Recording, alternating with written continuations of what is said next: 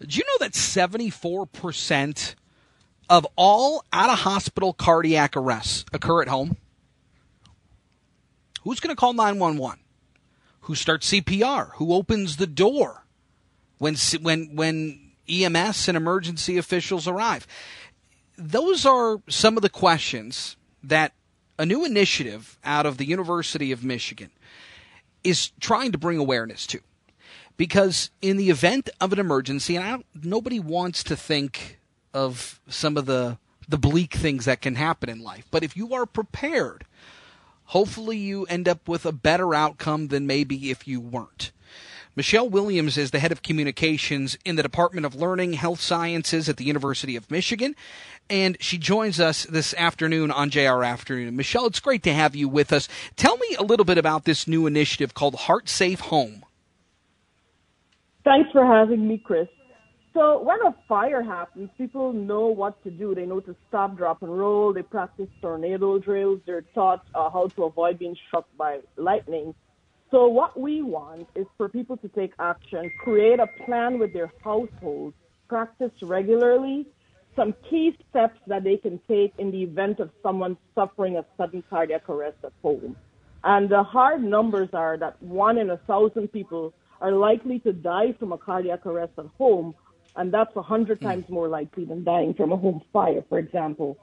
So the heart safe home, what it means is we want people to act. It means that they can plan and practice doing three important things calling 911 with the phone on speaker, starting CPR, that's the chest compressions, and then unlocking the entrance to their home. And we want them to plan and practice that each year, switch roles to prepare because you never can tell who can suffer that sudden cardiac arrest and, and, you make this incredibly easy. If you go to heartsafehome.org, you can actually download an action plan. It's called the I, uh, the Heart Safe Home Action Plan, and you've got everything labeled. You check for breathing, you call 911, you prepare for CPR.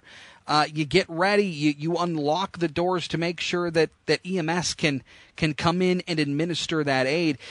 If you have a plan, you, you mentioned it. If you know how to handle a fire, you're more likely to survive are there specific numbers that back up the, the, the notion that if you are prepared for a cardiac emergency at home, if you have a plan of attack so that when and if something happens, you're able to go into that, that plan, is there a number uh, in, in terms of the the more likely that you would or somebody in your home, a loved one, would survive a cardiac emergency?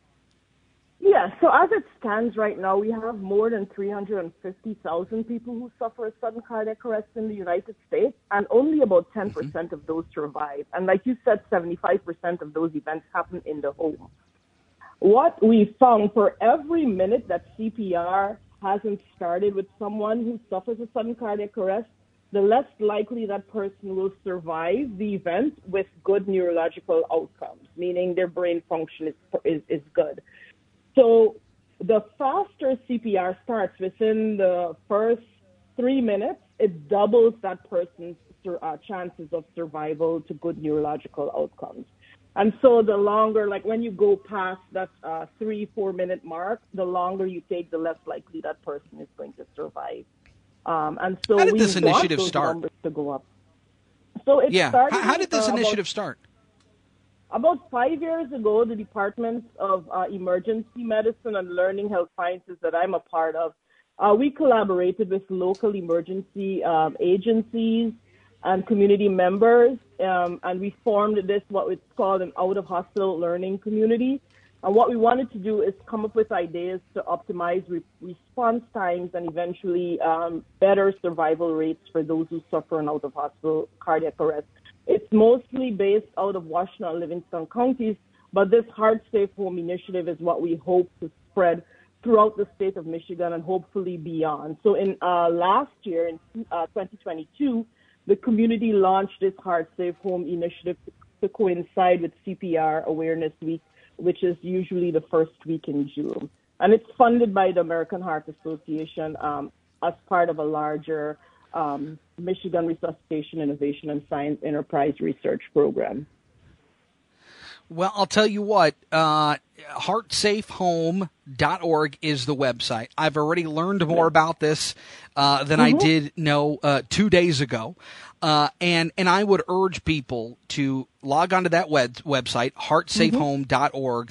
Uh, you can download an action plan right there. You can plan everything out to make sure that you and the people that you love most are safe at home. Uh, I think that's a wonderful idea. I think it's a great initiative, and we're so pleased, uh, Michelle Williams, that the University of Michigan and Michigan Medicine is uh, is is taking the reins in this aspect. Michelle Williams, thank you so much. Appreciate the insight. Thanks, Chris. Yeah, uh, really interesting stuff. Seventy-five, almost seventy-five percent of cardiac arrests happen in the home. I had no idea. That's pretty incredible, but it makes incredible. sense too.